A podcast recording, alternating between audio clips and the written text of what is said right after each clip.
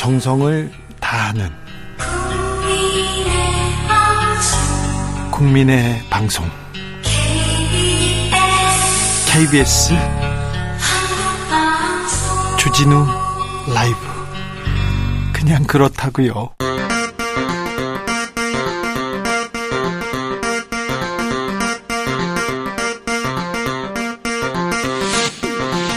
주진우 라이브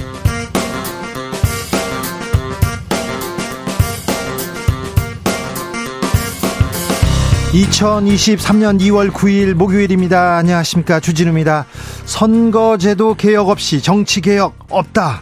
김진표 국회의장이 3월 말까지 선거법 개정하겠다고 밝혔습니다. 역대 정권마다 선거제도 개혁하자 이렇게 말하는데요. 번번이 무산됐습니다. 이번에는 가능할까요? 개헌이 마지막 소명이라는 김진표 국회의장에게 직접 들어보겠습니다. 아무 말도 안 하면 아무 일도 안 일어날 것이다.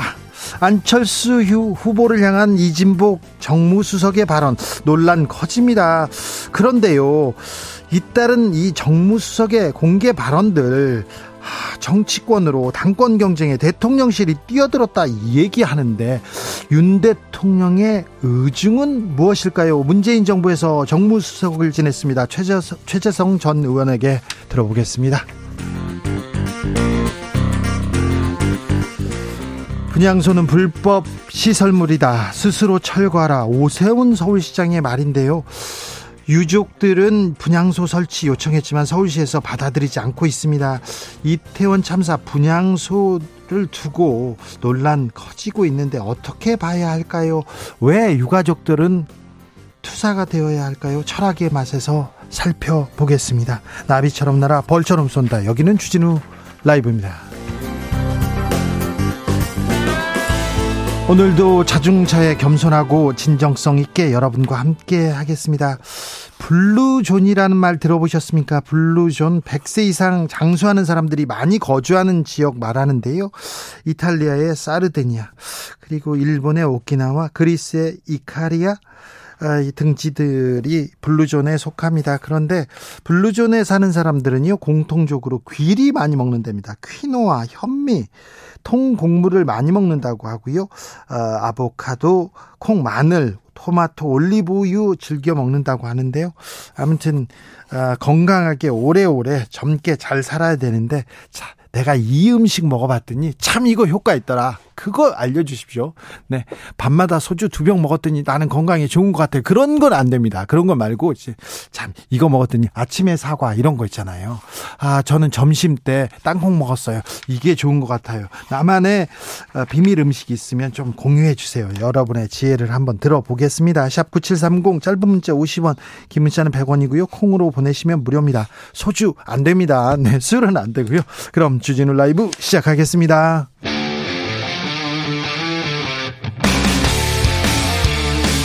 탐사보도 외길 인생 20년. 주 기자가 제일 싫어하는 것은?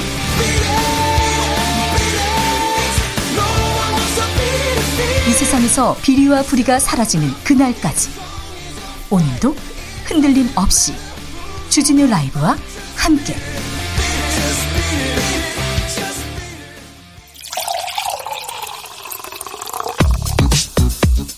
진짜 중요한 뉴스만 쭉 뽑아냈습니다. 주스.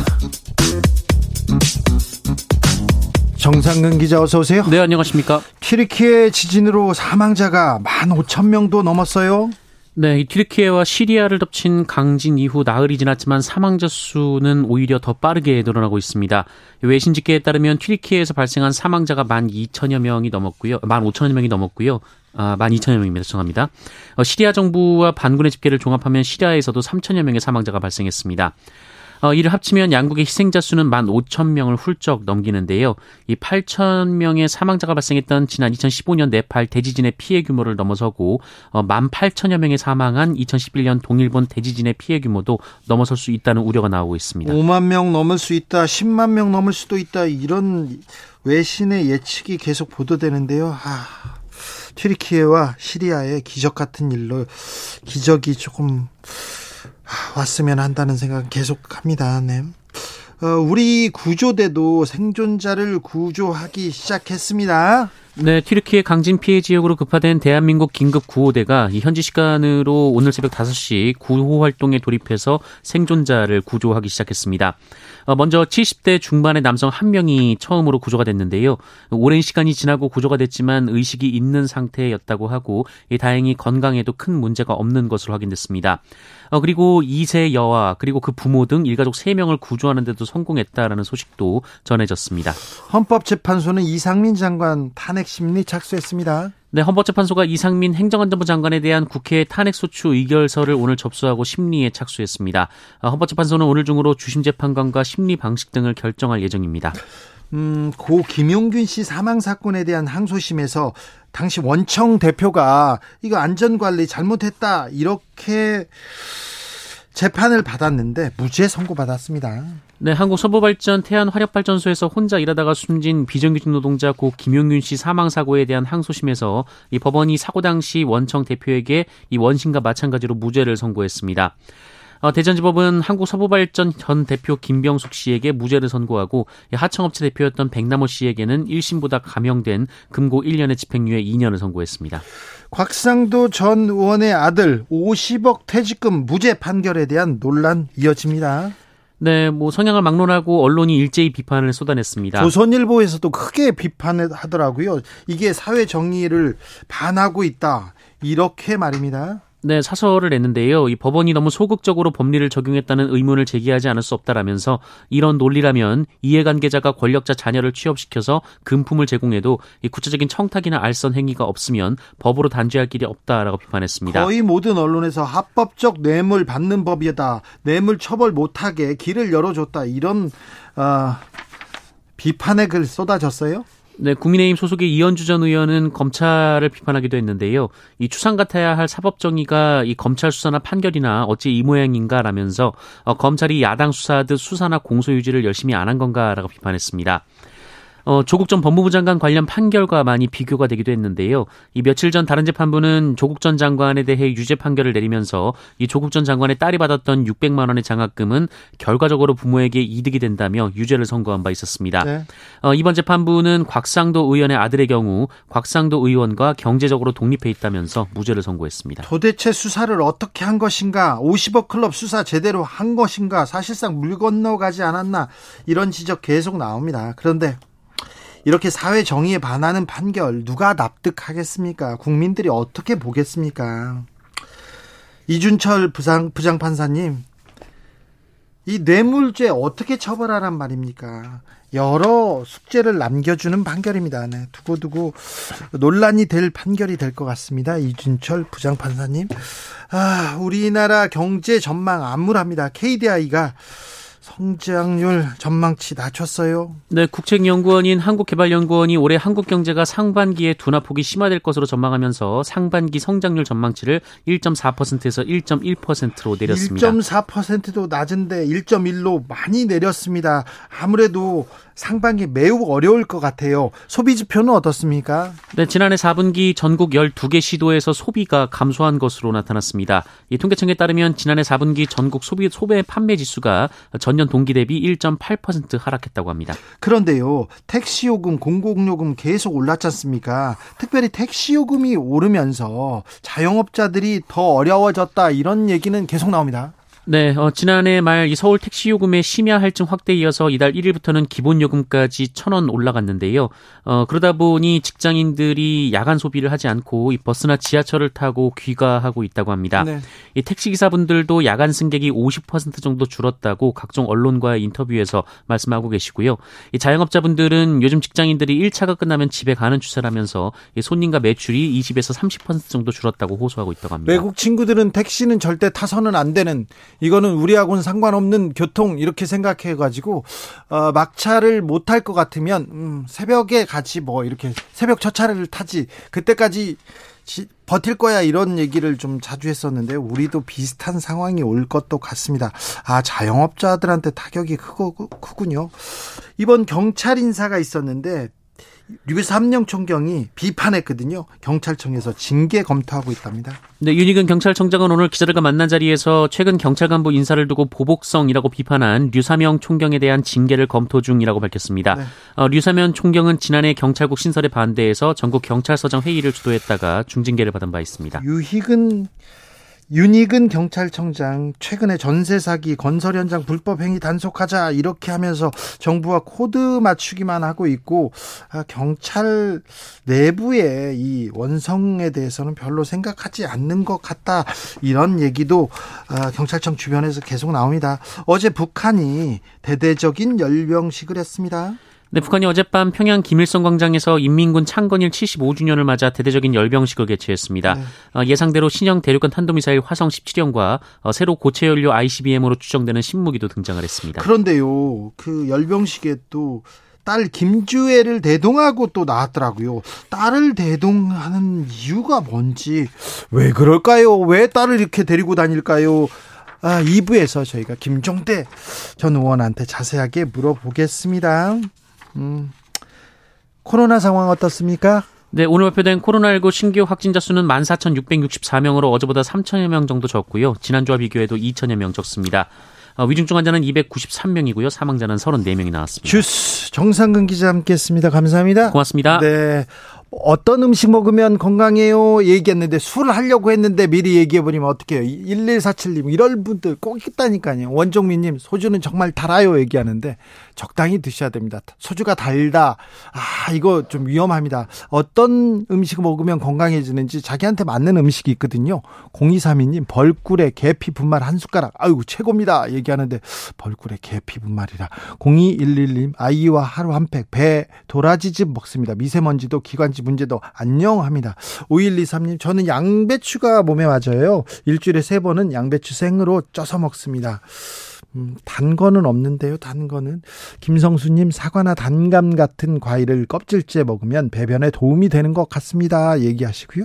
1340님께서는 저는요, 돼지 껍질, 닭발을 많이 먹어서 그런지 주름이 하나도 없고요. 피부가 탱탱합니다. 참고로 58세입니다. 얘기하는데, 그래요? 닭발하고 돼지 껍질, 아우, 저는, 아우, 네. 안 먹고 싶은데, 어, 5748님, 2년 전부터 탈모가 생겨서요. 검정콩 갈아서 우유에 타먹고 있는데요. 검정콩밥도 해 먹었습니다. 그런데요.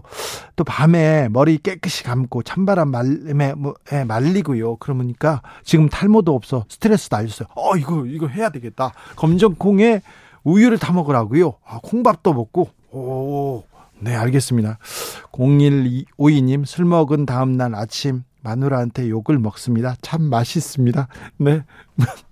뭐 술 먹고 욕 먹고 또술더 드실 거잖아요. 네. 참, 네. 그건 건강식은 아닌 것 같은데, 네. 네. 알겠어요.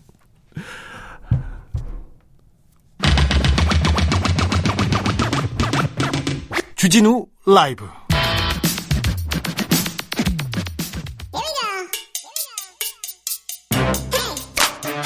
뉴스를 향한 진지한 고민 기자들의 수다 라이브 기자실을 찾은 오늘의 기자는 한결의 오연서 기자입니다. 어서 오세요. 안녕하세요. 어떤 이야기 나눠볼까요? 네, 이제 내일이면 국민의힘 전당대회 컷오프 결과가 발표가 되는데요. 그렇죠. 네, 하루 앞두고 이제 선거에 참여하는 사람들의 선거인단 명부가 확정이 됐습니다. 네. 여기 이제 결과를 보면 뭐 역시나 예상했듯이 영남권, 네. 그리고 수도권의 서울, 또 60대 이상 이 많이 차지하고 있고요. 아, 그래요? 네. 뭐 당연한 결과일 수도 있겠지만 좀 이제 의외인 거는 이준석 대표 이후에 이제 50만 명 이상이 넘는 그 당원들이 들어왔다고 하잖아요. 그런데 영남 지역이 39.67%니까 어우, 맞네요. 네. 압도적인데 이것도 사실은 2년 전보다는 떨어진 수치라고 합니다. 그래요? 대신에 수도권이 좀 늘었고 어 이제 10대 당원들도 생기고 하다 보니까 2030의 당원 수치도 많이 늘었다고 합니다. 2030의 수치는 어느 정도 됩니까? 어 이제 여기서 이제 책임 당원 비중을 한번 보면 되는데요. 10대, 30대 당원 비중이 늘었는데 2021년 전당대회 당시에 책임 당원은 20대가 3.9%였는데 지금 선거인단은 그 10대, 20대가 7.78%거든요. 아, 네. 그래도 네. 좀 많이 늘었네요. 예, 좀 늘었고 또 30대도 어 2년 전보다는 많이 는 상태입니다. 자, 컷오프 당 대표 컷오프로 4명으로 압축합니까? 맞습니다. 예, 그리고 4명. 최고위원은요? 최고위원은 8명으로 압축을 하고요. 청년 최고위원도 4명으로 압축을 합니다. 그래요? 컷오프 결과는 어- 언제 나옵니까? 내일 이제 오전 10시 여론조사 기관에서 결과 봉투를 들고 나오고요. 선거, 선관 위원장한테만 공개를 한다고 합니다. 네. 예, 수치랑 순위랑 다. 예. 알겠습니다. 네. 다음으로 만나볼 이야기는요? 네, 이제 전당대회 컷오프 내일 결과 어느 부분을 좀 집중해서 보면 재밌을지를 좀 정리를 해봤는데요. 어, 사실 1, 2위는 이제 누구, 누구가 될 것 같다 전망이 좀 네. 확실히 되고 있잖아요. 양강인지 양약인지는 모르지만 두 명은 지금 네. 김기현 네. 안철수 이렇게 얘기를 해도 되겠죠? 네, 뭐 안착할 것으로 당내에서도 그렇게 얘기가 나오고 있는데 그러면 이제 나머지 두 명, 3, 4위는 누가 될 것이냐를 두고는 네. 좀 의견이 좀 많이 엇갈리고 있습니다. 네. 막판에 이제 출마를 선언한 천하람 위- 천하람 위원장이 이제 들어갈 거냐 말 거냐도 좀 의견이 그렇죠. 갈리고요. 기세가 아 갈리고 있습니까? 네. 기세가 뭐 좋던데요? 네, 뭐 여론조사에서 이제 좋은 결과가 나오고 있기는 한데 워낙 이제 마지막에 출마를 선언하기도 했고 이제 조직력이나 네 그런 것도 그렇고 메시지도 굉장히 강하잖아요. 네. 이게 좀 호불호가 워낙 갈리다 보니까 뭐 당내에 오래 계셨던 분들 같은 경우에는 천하람 위원장 안 될 수도 있다는 얘기를 하시는 분들도 계시고요. 네. 뭐 이런 여론조사로 봤을 때는 3위나 4위 하지 않겠느냐라는 게 이제 기자들 사이에서는 그런 얘기를 많이 하고 있습니다. 황교안 후보 어떻습니까? 사실 4위 안에는 들 거다라는 이제 얘기가 계속 나오고 있었는데 그래서 천하람 위원장이랑 황교안 대표랑 표심이 이제 어떻게 갈릴지 어, 그러니까 순위가 어떻게 될지가 좀 관심사예요. 네. 예. 사실은 황교안 대표랑 이 윤상현 의원까지 해서 4위 이제 구도가 딱 되지 않겠느냐라고 했는데 이제 천하람 위원장 등판하면서는 윤상현 의원 이름도 좀 많이 들어갔잖아요. 네. 근데 윤상현 의원 같은 경우에는 초반에 조직 관리를 굉장히 미- 물밑에서 열심히 한 걸로 알려졌거든요. 네. 그래서 이렇게 좀 천하람 등판으로 인해서 컷오프 통과를 못하는 건가라는 이제 우려도 캠프에서 좀 나오고 있다고 합니다. 최고위원 선거는 더 뜨겁습니다. 사람이 워낙 더 많이 나왔어요. 네, 워낙 많습니다. 근데 이제 막판에 출마를 선언했던 이준석 사단 비윤계 후보들이 얼마나 통과할지 성적표에 좀 관심이 쏠리고 있는데요. 봅시다. 일단은 허은하 최고위원, 김용태 최고위원, 이기인 청년 최고위원 이렇게 세 명이 이제 그 사단으로 불리는데 네. 생각보다 최고위원 후보가 진짜 많잖아요. 네. 친윤계 몫으로 이제 뭐 이용 의원이랑 김병민 어, 비대위원도 이제 출마를 선언했고요. 박성중 후보도 이제 친윤계 몫으로 꼽히고요. 다 친윤이라고 하잖아요. 어 이제 확실하게 이제 친윤 후보로 이제 묶이는 분들이 이렇게 세 분 정도 이제 확실하게 묶기 묶이고 또 이제 홍준표 시장님께서 굉장히 또 강력하게 TK 의원들 출마해라 출마해라 얘기했었던 TK 몫으로는 이제 이만희 의원까지도 이제 범친윤계 몫으로 꼽히거든요. 네. 이 외에도 뭐 조수진 후보라든지 원외에서 정미경 후보, 김지원 후보, 김지원, 김지원 얘기 또 안 나오네. 김지원 후보도 여론조사에서 좀 상위권에 있는 편이고 이렇게까지만 해도 일곱 명이거든요. 네. 근데 이제 최고위원회에서는 여덟 명을 뽑잖아요. 네. 그래서 허은하, 김용태, 이기인 이세 명이 다 들어갈 수 있을지 이것도 이제 봐야 되는 거죠. 아, 그래요. 사람 많이 나왔어요. 네. 네. 자, 마지막으로 만나볼 이야기는 뭡니까? 네, 어제 이제 본회의를 통과한 이상민 탄핵안을 두고 탄핵 소추안을 두고 그래요. 여야 이제 전략이 이제 치열하, 치열하게 짜고 있습니다. 그렇죠. 네. 이제 오늘 국회에서 헌재 이렇게 뭘 보냈습니까? 네, 탄핵 소추 의결서라는 걸 이제 보내면 탄핵 심판 절차가 개시되는 건데요. 어제 탄핵 소추 안이 통과가 되고 이제 이 소추위원을 맡은 김도읍 의원이 오늘 오전 10시에 제출을 했습니다. 헌법재판소에. 네.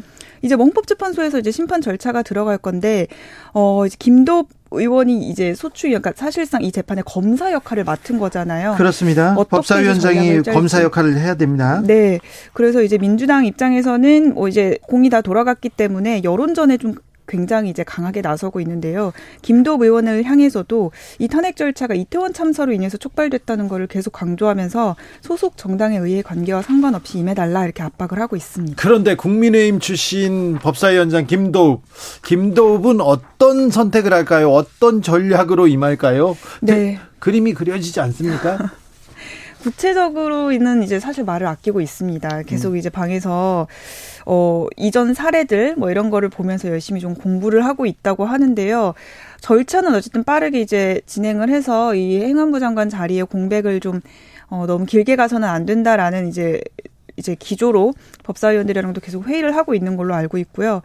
어, 대리인단도 꾸려야 되고 이제 해야 되는 건데 음, 이제 1차 변론길이 지정되고 나면 이제 절차적으로 이제 대리인단 꾸리는 그런 절차가 진행이 되는데 아직 여유가 있으니까 좀 고민해보겠다 이렇게까지만 일단 밝힌 상황입니다. 그래요. 그런데 대통령실에서도 이상민 장관 탄핵을 두고 의회주의 포기했다 강력하게 나오고 있습니다. 그러면 대통령실하고 국민의힘은 자 헌재 가서 기각될 거니까 기각돼서 역풍 불, 불 때까지 기다리겠다 이렇게 버티겠다 이렇게 어, 전략이 선 겁니까?